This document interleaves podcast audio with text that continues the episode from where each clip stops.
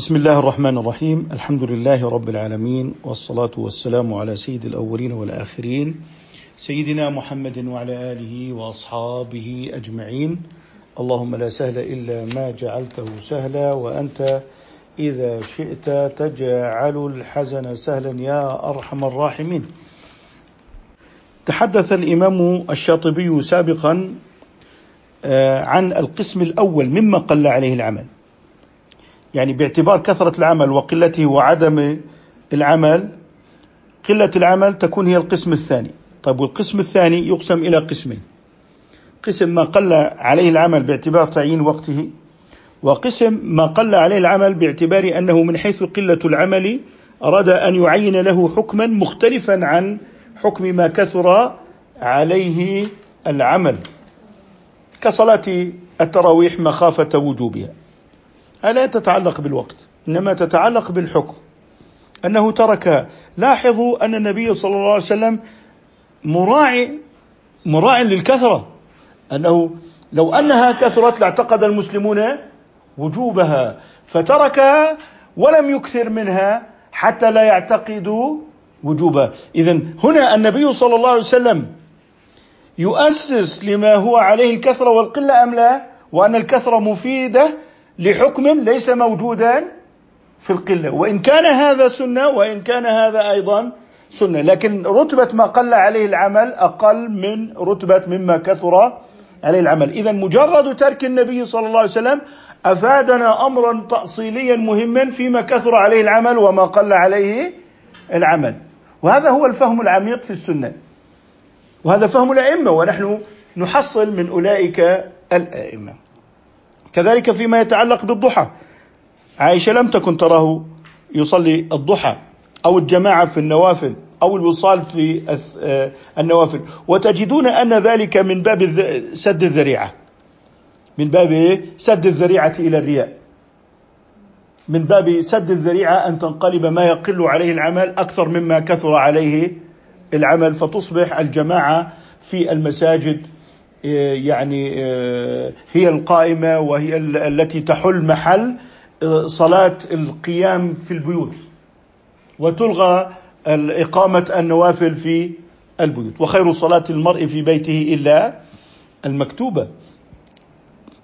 اذا هذا الذي سيتحدث عنه رحمه الله في هذا الباب إنما يريد أن يتكلم عما قل عليه العمل لبيان حكم مختلف كسد الذريعة فيما يتعلق بانقلاب النافلة إلى واجب أو الجماعة أن تكون في البيوت أفضل فتصبح في المساجد وتهجر النوافل في البيوت. الشرع ندب النافلة منفردة أو أن يكون المصلي منفردا بينما في الفرائض أن تكون جماعة فإذا أصبحت النوافل جماعة والفرائض جماعة فقد اختل نظام الكثرة والقلة وكما قلنا إن النبي صلى الله عليه وسلم بين للمسلمين ما يترتب على ذلك في الكثرة والقلة. فقال رحمه الله تعالى مبينا القسم الثاني من أقسام ما قل عليه العمل من أجل تعيين حكم سدا لذريعة أو بيانا لأن الكثرة هنا ليست مقصودة وإنما أرادها الشارع بحد القليل لأسباب. قال رحمه الله تعالى وكما جاء في قيام رسول الله صلى الله عليه وسلم في رمضان في المسجد ثم ترك ذلك مخافة أن يعمل به الناس فيفرض عليهم. ولم يعد إلى ذلك هو ولا أبو بكر. حتى جاءت خلافة عمر بن الخطاب فعمل بذلك لزوال علة الإيجاب وهي وفاة النبي صلى الله عليه وسلم. فلا يمكن لأحد أن يوجب امرا بعد النبي صلى الله عليه وسلم, صلى الله عليه وسلم كان نافلة في عهد رسول الله صلى الله عليه وسلم. ولاحظوا الثقة بالصحابة.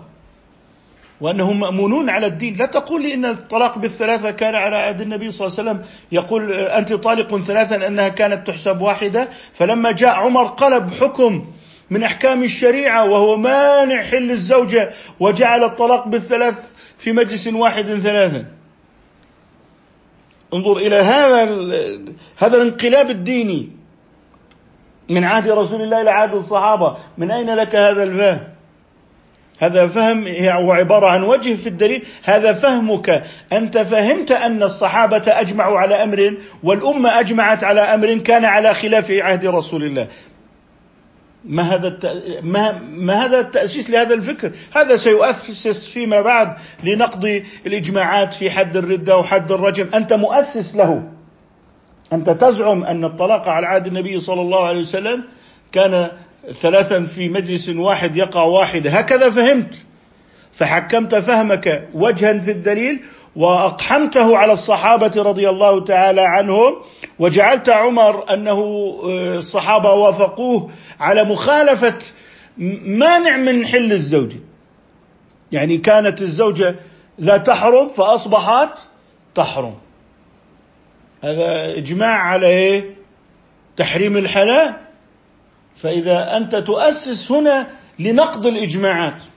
أنت تؤسس لنقض الإجماعات ودخل مذهب الشيعة في أن الطلاق بالثلاث أصبح واحدا وأهل السنة أصبح مذهبهم يقصى ويبعد وهو مذهب الصحابة في عهد عمر وهذا هو الذي يحمل عليه ما كان على عهد رسول الله صلى الله عليه وسلم.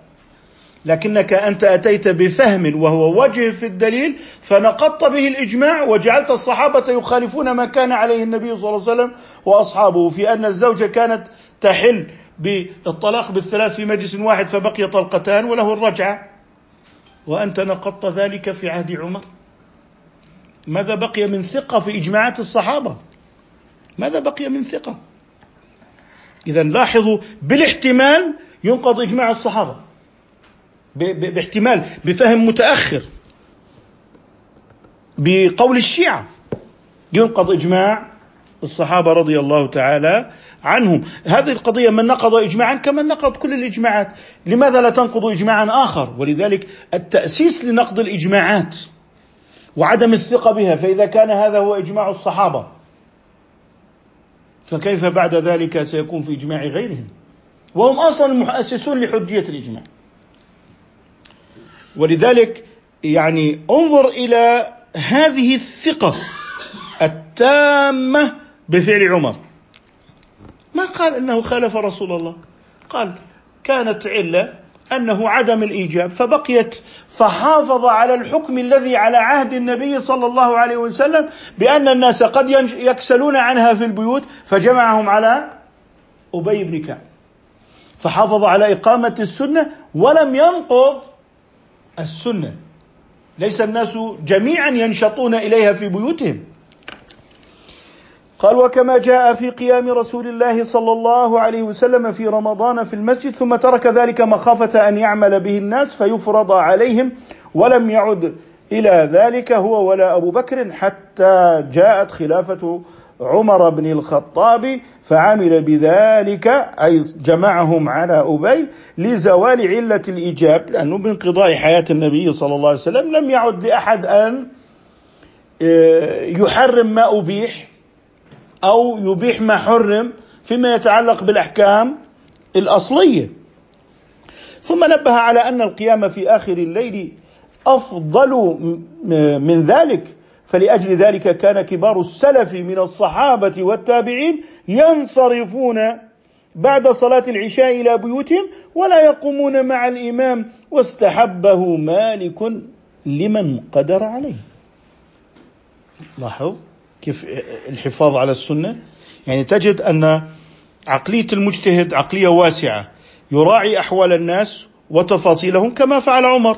فلذلك كان الصحابة والسلف مع أنه جمعهم على أبي إلا أن كبارهم كانوا يرجعون إلى البيوت ويصلون في البيوت فحافظوا على ما قل عليه العمل بحاله وحافظوا على الأصل وما كثر عليه العمل أيضا بحاله.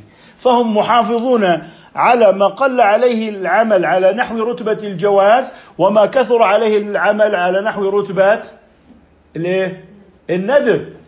وبالتالي بقي ما هو أفضل وما كثر عليه العمل موجودا في حدود الكثره وبقي ما هو قل عليه العمل في حدود الجواز وفي حدود القلة.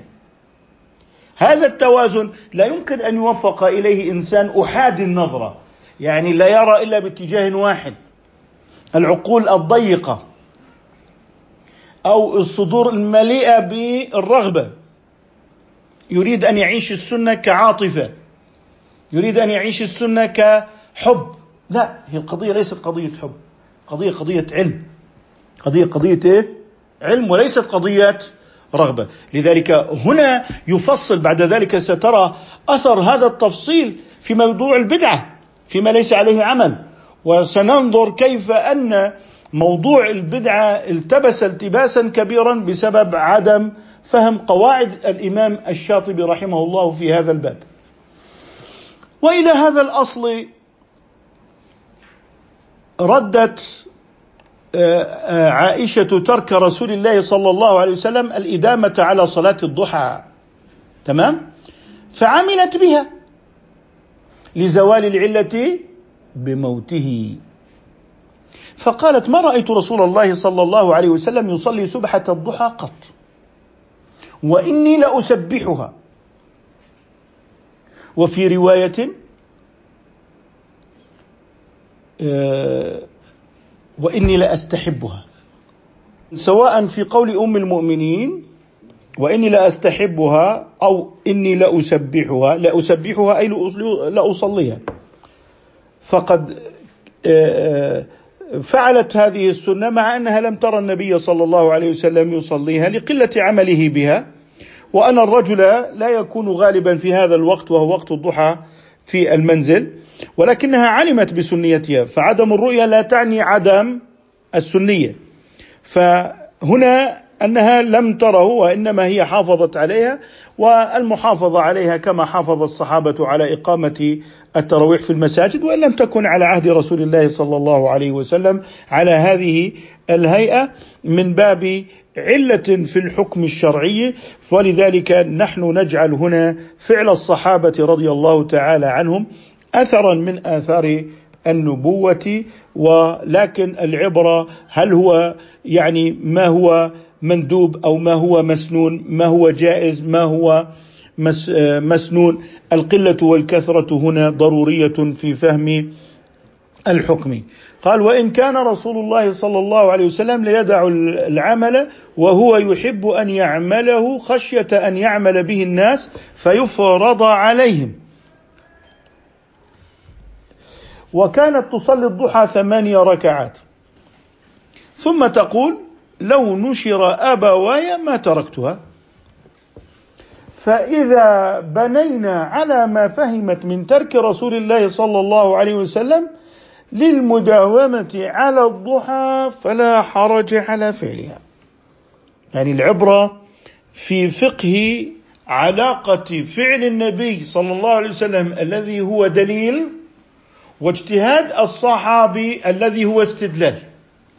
وأن اجتهاد الصحابي هنا لم ينقض الدليل بل جرى على علة الدليل وهو سد الذريعة إلى الإيجاب أو إلى قلب الأحكام من الجواز إلى الندب أو من الندب إلى السنية أو من الإباحة إلى الندب.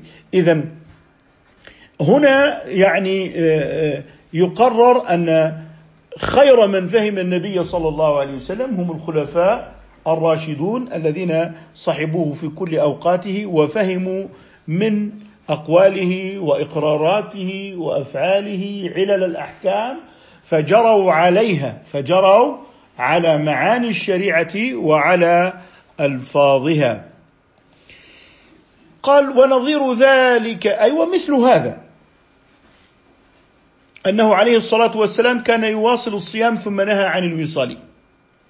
وفهم الصحابة من ذلك عائشة وغيرها أن النهي أن النهي للرفق. أن النهي إيه؟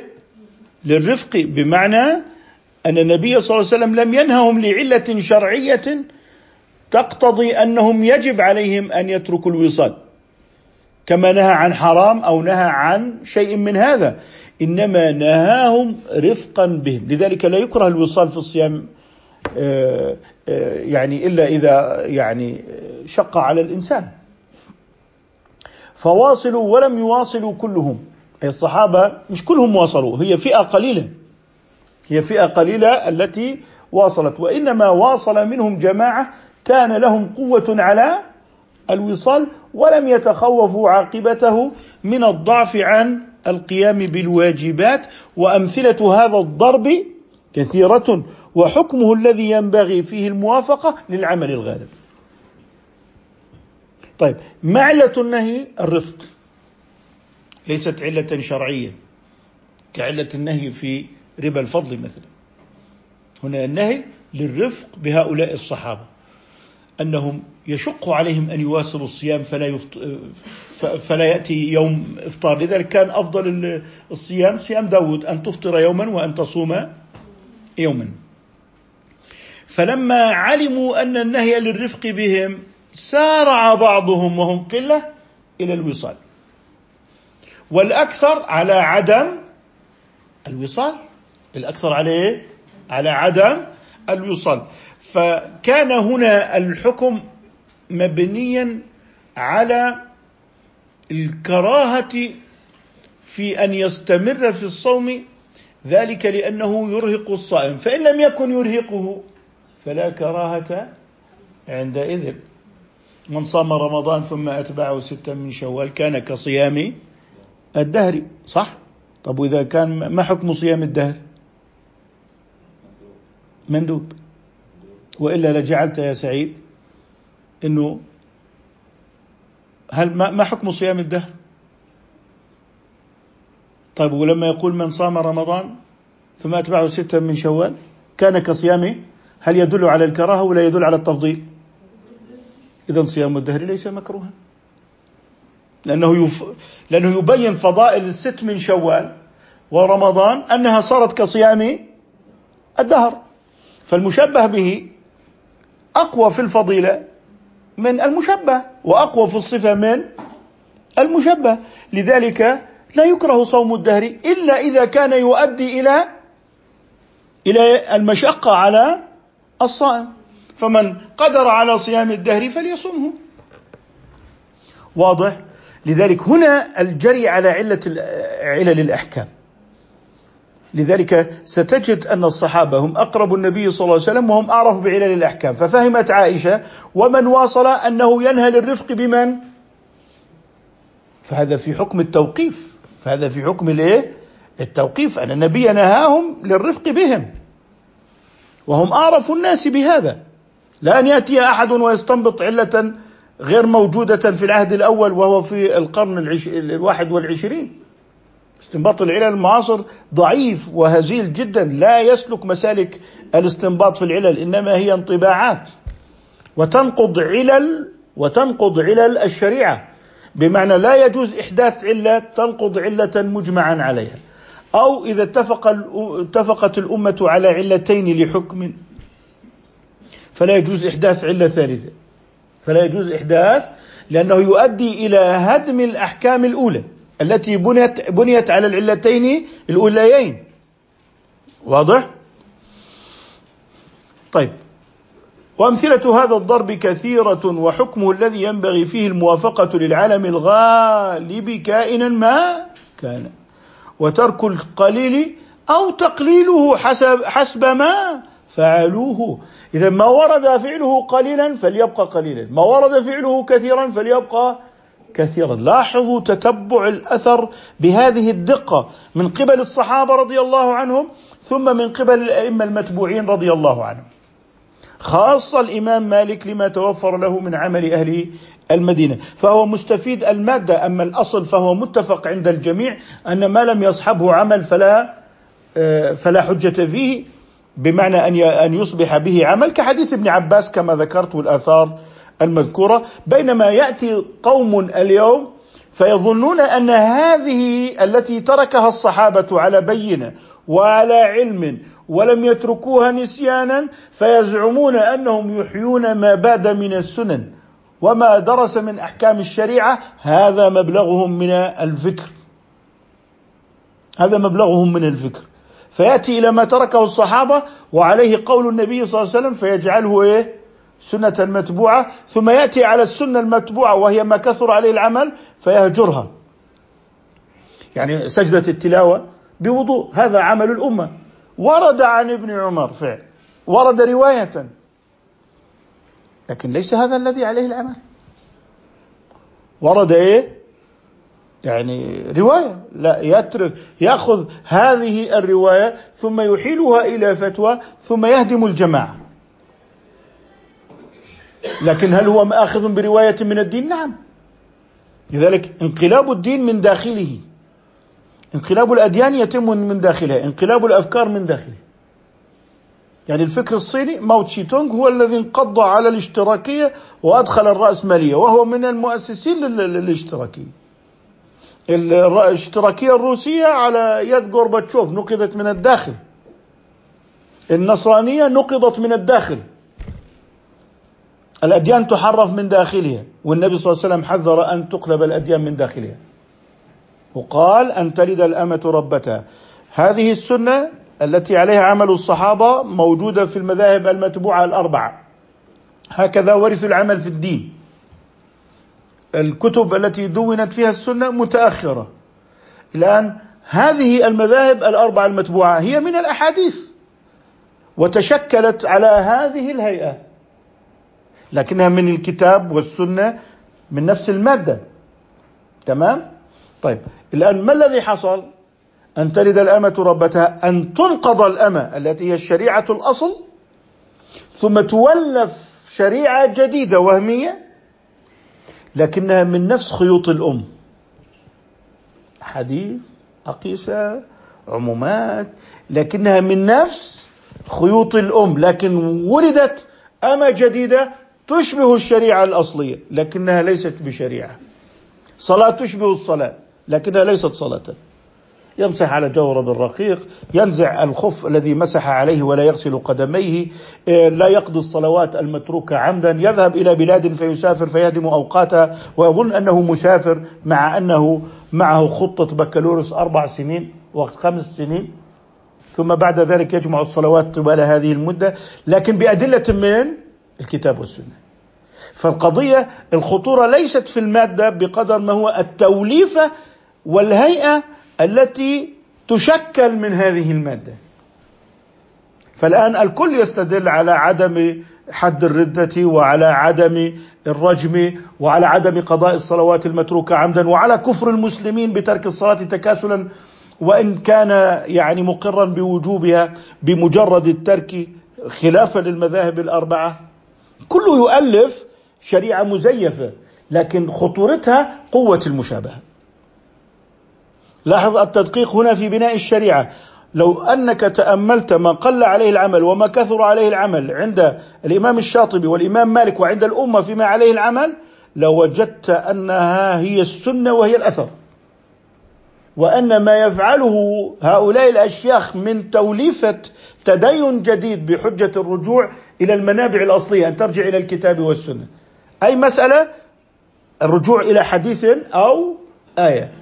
ثم تشكل بعد ذلك قناعات خاصة ثم تصطدم القناعات القناعات فيما بينها. قال فقيام رسول الله صلى الله عليه وسلم في رمضان ثم تركه بإطلاق مخافة التشريع يوجد مثله بعد موته وذلك بالنسبة للآئمة والعلماء والفضلاء المقتدى بهم فإن هؤلاء منتصبون لأن يقتدى بهم فيما يفعلون وفي باب البيان من هذا الكتاب لهذا البيان فيوشك أن يعتقد الجاهل بالفعل أنه إذا رأى العالم مداوما عليه أنه واجب وسد الذرائع مطلوب مشروع وهو أصل من الأصول القطعية في الشرع. قال لك طيب ما كان تركه النبي صلى الله عليه وسلم بعد موته فهل يتغير حكمه ولا تبقى الذريعة موجودة. قال لك بالنسبة لفعل عمر أنه احتج بأن النبي صلى الله عليه وسلم قد توفي وعائشة كذلك في صلاة الضحى. لكن هل ذلك أن يفعلوا أو أن يفعل العلماء أمام العوام؟ قال فكذلك للعوام أن يتركوا ويفعلوا ليدلوا على ما قل عليه العمل يعني أنت إذا آه، مثلا كنت عالما مقتدا بك وأذن الأذان الأول يوم الجمعة ورآك الناس قمت تصلي وواظبت على ذلك وأنت مقتدا بك يوشك أن يقول الناس من تركها فقد أثم لذلك عندنا إذا دخل العالم وصلى تحية المسجد ثم أذن الأذان الأول وهو مقتدا به بحيث يعتقد الناس أن هذه سنة بخصوصها. في هذا الوقت هنا يكون ما قل عليه العمل أصبح كثيرا. لذلك هناك مراعاة للعلماء وأن العلماء مقتدى بهم. فإذا واظبوا على أمر ظن الناس أنه واجب. لأن الناس لا يتصلون بالحديث ولا يتصلون بالسنة ولا يعرف ولا يفقهونها إنما دليلهم على الشرع العلماء. طيب وما دليل العلماء على الشرع؟ الأنبياء. واضح؟ إذا الدليل حجة للإمام. طيب والعالم حجة لمن؟ للعامة. العوام ليس من حجتهم الكتاب والسنة. العوام أصلا لا يحسنون القراءة مع الشكل باللون الأحمر. هؤلاء ينظرون في الأدلة وكيف يهتدون إلى مثل هذا الذي يتكلم فيه الإمام الشاطبي؟ لذلك قال العلماء ورثة الأنبياء وستجد أنه يثبت للعلماء كل ما يثبت للأنبياء ما عدا نزول جبريل وما خصه الله تعالى لنبيه كالزواج بأكثر من أربع نسوة. لذلك الإمام الشاطبي يقول إن أفعال العلماء حجة بالنسبة للعوام. فإذا كرروا امرا فأخذ الناس منهم أن تكراره هو المطلوب وبالتالي أصبح العوام يقتدون بالعلماء وعلى العلماء أن ينتبهوا إلى مثل ما انتبه إليه الصحابة في أدلة النبي صلى الله عليه وسلم. قال وفي هذا الكتاب له ذكر اللهم أن يعمل به الصحابة كما في قيام رمضان فلا بأس وسنتهم سنة ماضية، لكن سنه ماضيه باعتبار التفاصيل التي بينها. وقد حفظ الله في هذا المحظور الذي هو ظن الوجوب. خلاص لن يعتقد أحد وجوب التراويح مع أنهم لم يجتمعوا على إعماله والمداومة عليه إلا وهم يرون أن القيام في البيوت أفضل. طيب قل كانوا يبتدرون الصلاة بين السواري بعد المغرب؟ والرسول صلى الله عليه وسلم يقول خير صلاة المرء في بيته إلا المكتوبة. أيضا هو ما قل عليه العمل ولبيان الجواز. مع أنهم لم يجتمعوا على إعماله والمداومة عليه إلا وهم يرون أن القيام في البيوت أفضل ويتحرونه أيضا فكان على قولهم وعملهم القيام في البيوت أولى. ولذلك جعل بعض الفقهاء القيام في المساجد أولى لمن لم يستظهر القرآن أو لمن لا يقوى إلا بالتأسي. فكانت أوليته أولويته لعذر كالرخصة. ومنهم من يطلق القول بأن البيوت أولى فعلى كل تقدير ما داوم عليه النبي صلى الله عليه وسلم هو المقدم. وما رآه السلف الصالح فسنة أيضا. هو نتاج مذهب مالك. ولذلك يقول بعضهم لا ينبغي تعطيل المساجد عنها جملة لأنها مخالفة لما استمر عليه العمل في الصحابة. ها؟ مخالفة لما استمر يعني لو تركتها جملة إذا العمل استمر. إذا صار عندي في التراويح عمل مستمر في المسجد وعمل مستمر في البيوت. لكن العمل في المستمر في البيوت أكثر من العمل المستمر في المسجد بحسب التفاصيل. فأصبحت شعارا للدين. فلا يجوز لنا أن نعطل المساجد. إذا عدم تعطيل المساجد لاستمرار الصحابة عليها. إلى يومنا هذا. إلى يومنا هذا. لذلك عمر رضي الله عنه استمر عمله في العشرين ركعة. واضح؟ آه، قضية إنه أنا آتي لم أجد في صحيح البخاري حديث أنه استمر وثم أنكر هذا المتواتر حتى أنسجم مع تفكيري في البدعة. هي عبارة عن قناعات نفسية. يعني الأمة عملت بهذا ثم تنكر ما تواتر معنويا. إذا أنت تؤسس لإشكال فكري داخل الجماعة. إنه المتواتر المعنوي المسلم الذي لا ينكره أحد لا ينكره مذهب وعمل الأمة عليه ثم تجده في الأوراق مكتوبا على أنه في حجة المتواتر. اذا قضية فصيلة الورقيات هذه إشكالية. إنك أنت تأتي إلى عمل متواتر ثم تقول هذا آه، يعني لم يثبت. طيب كيف سنثبت وجود المسجد الأقصى؟ إذا المتواتر المعنوي لم يثبت. كيف ستثبت وجود المسجد النبوي إذا العمل المتواتر؟ لا يوجد عندي دليل في صحيح البخاري على التعيين إنه هذا هو مكان المسجد النبوي. إنما هو تواتر معنوي. لا يوجد دليل على التعيين بالمتواتر لفظا في كل طبقات السند فيما فيما يعلم أن هذا هو المسجد الأقصى. اذا أنت هدمت التواتر المعنوي. طب إذا هدمت التواتر المعنوي كيف سأثبت أن هذا هو المسجد الأقصى؟ أنت ستنظر إلى القبة قبة الصخره وتقول هذه ليست مسجدا. أنا غير ملتفت إلى التواتر المعنوي. هي أصلا تعيين موقع المسجد كان هنا بهذه الصخرة. وبالتالي صار عندي إشكال معرفي. هي القضية أنه أنت ترتكب خطيئة مع التواتر المعنوي الذي ليس عليه نص. كما يقول الإمام الشافعي المتواتر عمل من عمل الأمة مما ليس محكيا بنص. لذلك هذا هدم لأصول السلف. ثم التفرق. إذا لاحظ أهمية التواتر المعنوي في هذا الباب. هو منكر للتواتر المعنوي. التواتر المعنوي واستمرار عمل الأمة. تريد أن يذكر في صحيح البخاري؟ يعني عندما أقول لك الآن السكر حلو تريد أن أكتبه لك بعبارة السكر حلو؟ أم أن هذا مما أصبح معرفة بديهية؟ لذلك لم يتناقلوه في الأوراق. لذلك إيه؟ لم يتناقلوا هذا في الأوراق أبدا.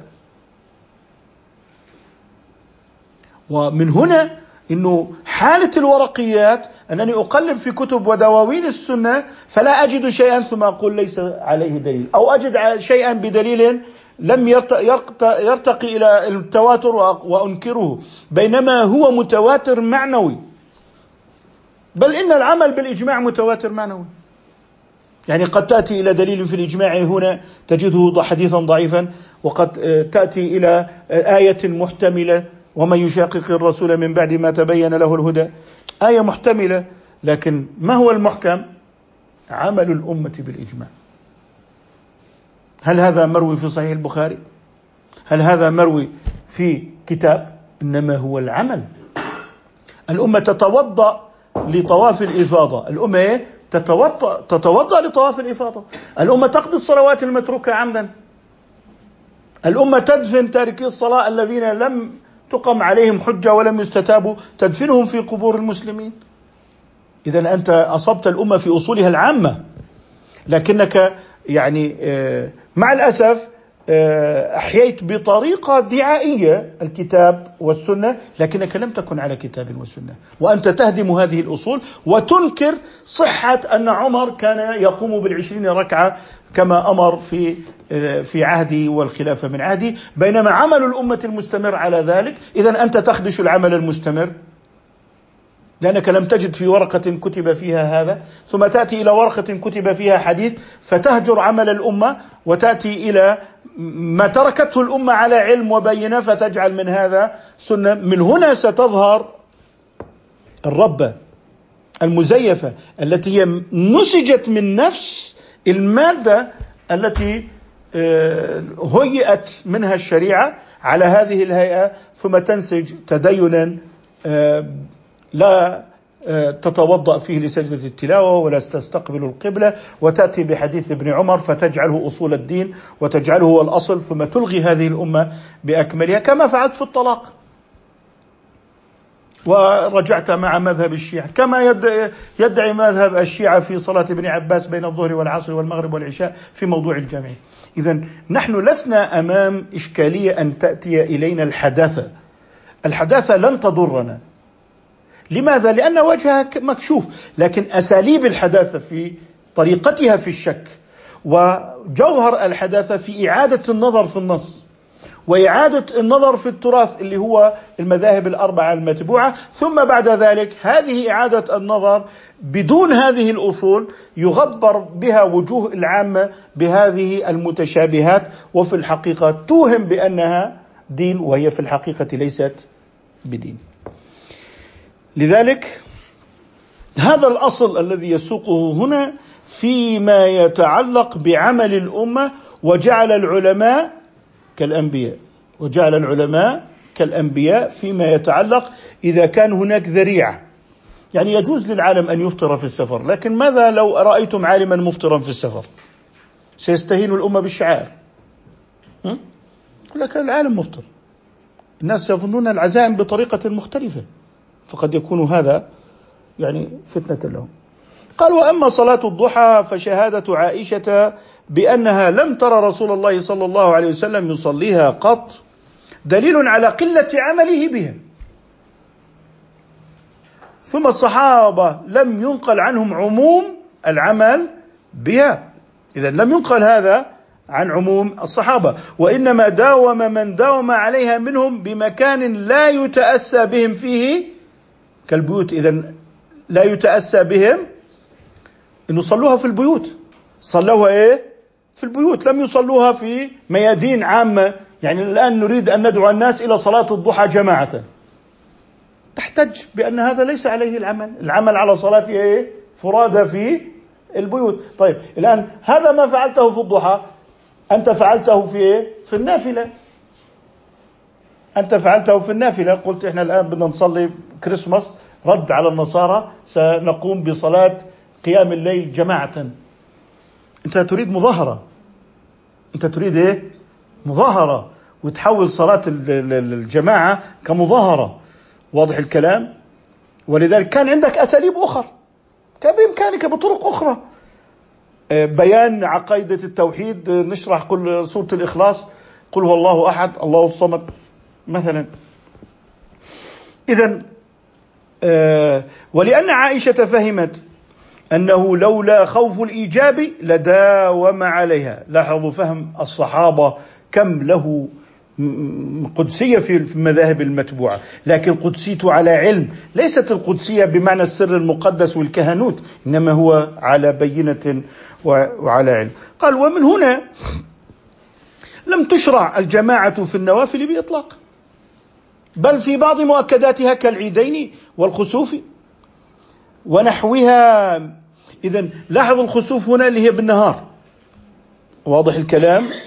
الخسوف اللي هي بالنهار لأنه قد يطلق على صلاة النهار خسوف وقد يطلق على صلاة النهار كسوف.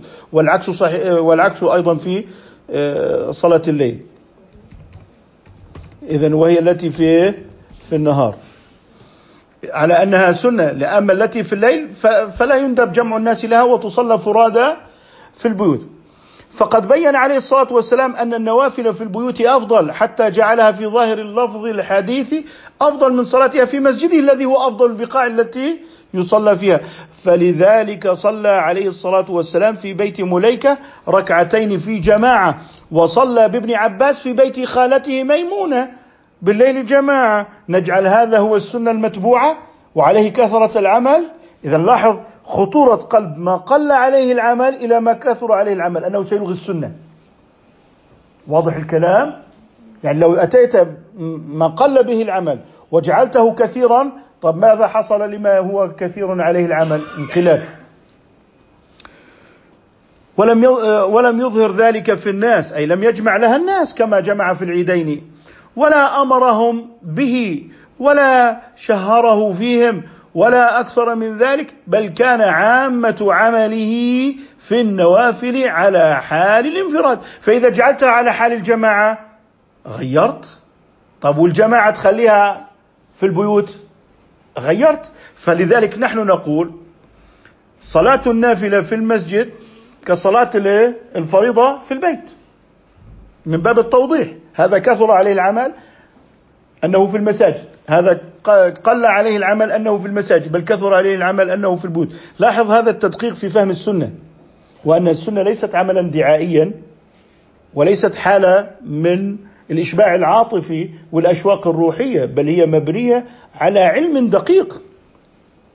قال فدلت هذه القرائن كلها مع من ضاف إليها من أن ذلك أيضا لم يشتهر في السلف الصالح ولا واظبوا على العمل به دائما ولا كثيرا وأنه مرجوح. وأن ما كانوا عليه في الأعم الأغلب هو الأولى والأحرى. اذا السفسطائية الدينية هات حديث افتي. هات قول صحابي افتي. أنت لست أفهم من أولئك الصحابة. قضية السفسطائية الدينية أنها تجعل جميع الأقوال متساوية. تجعل جميع آه، الأقوال. ما فعلوه ما تركوه ما واظبوا عليه كما كما لم يواظبوا عليه فيجعلون ذلك جميعا سواء بسواء. اللي هي أصلا السفسطه تقوم على أن الأقوال متساوية. واضح؟ فكان العمل على ما داوم عليه الأولون أولى. فكان العمل على ما داوم عليه الأولون اولى وهو الذي أخذ به مالك فيما روي عنه أنه يجيز الجماعة في النافلة في الرجلين والثلاثة ونحو ذلك، اذا هل ترك ما قل عليه العمل ولا عمل به بقدره؟ عمل به بقدره. وحيث لا تكون مظنة اشتهار خوف الرياء وما سوى ذلك فهو يكره واضح الكلام قال وأما مسألة الوصال فإن الأحق والأولى ما كان عليه عامتهم. عامة من؟ عامة الصحابة. عامة الصحابة رضي الله تعالى عنهم. إذا ما كان عليه عامتهم وهو كثرة العمل يريد أن يقول هذا ولم يواصل خاصتهم حتى كانوا في صيامهم كالعامة فيما تركه لهم. لما رزقهم الله من القوة التي هي أنموذج من قوله عليه الصلاة والسلام إني أبيت عند ربي يطعمني ويسقيني. وطبعا قال مع أن بعض من كان يسرد الصيام قال بعدما ضعف يا ليتني قبلت رخصة رسول الله صلى الله عليه وسلم. إذا قال لك بعض الصحابة استمروا لكن لاحظ أن بعض أن العامة لم يستمروا. لاحظ أن عامة الصحابة لم يستمروا عليه. قال وأيضا فإن طلب المداومة على الأعمال الصالحة يطلب المكلف فيه بالرفق والقصد خوف الانقطاع. وقد مر لهذا المعنى تقرير في باب الأحكام. فكان الأحرى الحمل على التوسط. فكان الأحرى الحمل على التوسط. بمعنى أنه كان يتكلم أن هذه الرخص فيما يتعلق بأولئك الأفراد هي إضافية. يعني عندما تقول لي في موضوع الرخصة في الفطر في آه، في رمضان للمسافر فإن منهم من يقوى على الصيام فصومه أفضل ومنهم من لا يقوى فصومه آه، يعني يكون مكروها له إذا كان لا يقوى عليه وقد آتاه الله سبحانه وتعالى هذه الرخصة. إذا عندما يتكلم عن الرخصة فإنه يتكلم عن العزيمة أيضا فالعزيمة هي حق الله على العباد. أما الرخص فهي حظوظ العباد. أن من آه، سافر يفطر أن آه، من مرض يفطر فهذه حظوظ العباد من لطف الله سبحانه وتعالى بهم. تمام؟ كذلك المباحات. فالمباحات من حيث هي هي من لطف الله بعباده. هي من لطف الله بعباده سبحانه وتعالى. طيب اذا الناس يتنافسون في ذلك. الناس يتنافسون في ذلك. فيقول الحمل اللي هو يعني الحكم الأصلي فكان الأحرى الحمل على التوسط. وليس اللي هو التوسط إلا ما كان عليه العامة وما واظبوا عليه. كثرة العلماء ترى العامة ليس عوام الناس الجهال. أحيانا يعبر الفقهاء بالعامة اللي هم فقهاء أهل السنة. حتى الآن الشيعة يقولون هذا في مذهب العامة لا يقولون في مذهب أهل السنة. لماذا؟ لأنهم هم الكثرة علماء السنة. تمام؟ فتجد أحدهم مثلا ينقل عن البخاري والحق أن أفعال العباد مخلوقة هو مذهب العامة. فماذا يفسر مذهب العامة؟ الجهال. أنه ما عليه العوام. والعوام يعتقدون أنهم يخلقون أفعالها هكذا يفكر العامة يعني فقهاء السنة لأن الشيعة يرمونهم بالإيه؟ بهذه اللفظة اللي هي إيه؟ العامة وعلى هذا فاحمل نظائر هذا الضرب إذا صار لدينا فيما قل عليه العمل بيان أوقات أو بيان أحكام يظهر بها الفعل والترك. والترك أكثري والفعل إيه؟ قليل.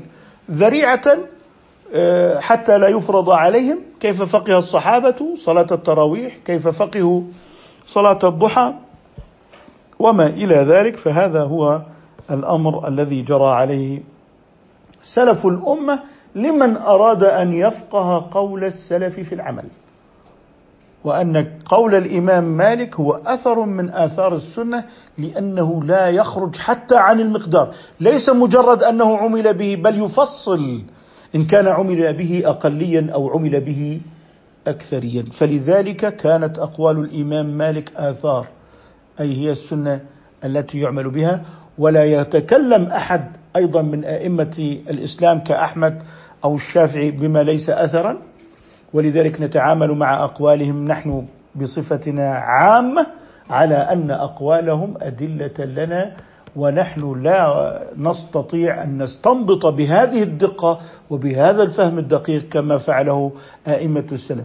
فلذلك العوام الآن الذين يقتحمون الكتاب والسنة وتخدمهم الدعاية الإعلامية والهالة من الوقار الذي لا ينبغي أن يتمسحوا به ثم يضل الناس عن أقوال الأئمة فيأتي ويقول ليس الإمام مالك معصوما. هذا كلام لا يفيد ولا يؤدي إلى علم البتة ولا علاقة له بالعلوم. وهو أيضا مقول فيه أنت عامي لست معصوما والإمام مالك عالم ليس معصوما والعالم المعصوم والعالم الذي ليس بمعصوم متبوع والعامي الذي ليس بمعصوم ليس متبوعا. لذلك هذه لو أنك تأملتها ما قلتها لأنها رد عليك. لذلك هذا هو زمن الذي لا يفقه بعض الناس أمثال هذه الدقائق في مذهب أئمة السلف وإنما ظهر لهم أن أئمة السلف خالفوا الأدلة. فيظهر عندك فكرة جديدة تسمى مذهب الدليل مذهب القول الراجح. القول الراجح عند من؟ أنتم من العوام أنتم حقكم السؤال وليس حقكم الاعتراض. أمثالكم ليس من حقهم ان يعترضوا على أحمد أنه قال ينبغي في الجورب أن يمشي عليه في السفر حتى يجوز المسح عليه فأنت تعترض هذا لا دليل عليه. أنت عامي ليس من حقك الاعتراض. العامي ماذا حقه؟ السؤال. أنت حقك السؤال ولكنك اقتحمت فاعترضت. وأنت أفسدت على حالك وأفسدت على غيرك وعليك أن تضمن. وعليك أن إيه؟ تضمن. من تطبب بلا طب ضمن. وأنت تضمن صلاة الناس التي أفسدتها على الناس بسبب ضحالة فهمك لأئمة السلف فقلت هذا ليس معصوما ولا دليل عليه إنما لأنك لم تدرك مدارك هؤلاء الأئمة. ولو تعاملت معهم تعاملا صحيحا لبحثت وتبينت الدليل فأنت لا تقول لم يبلغه الدليل. بل أنت الذي لم تفقه الدليل وقل لعل له دليلا لم تفهمه. لعل له دليلا لم تفهمه. هذا هو الواجب المصير في مثل هذه الأحيان التي انقلب فيها العلم. أكتفي بهذا القدر إن شاء الله تعالى. سبحانك اللهم وبحمدك نشهد أن لا إله إلا أنت نستغفرك ونتوب إليك.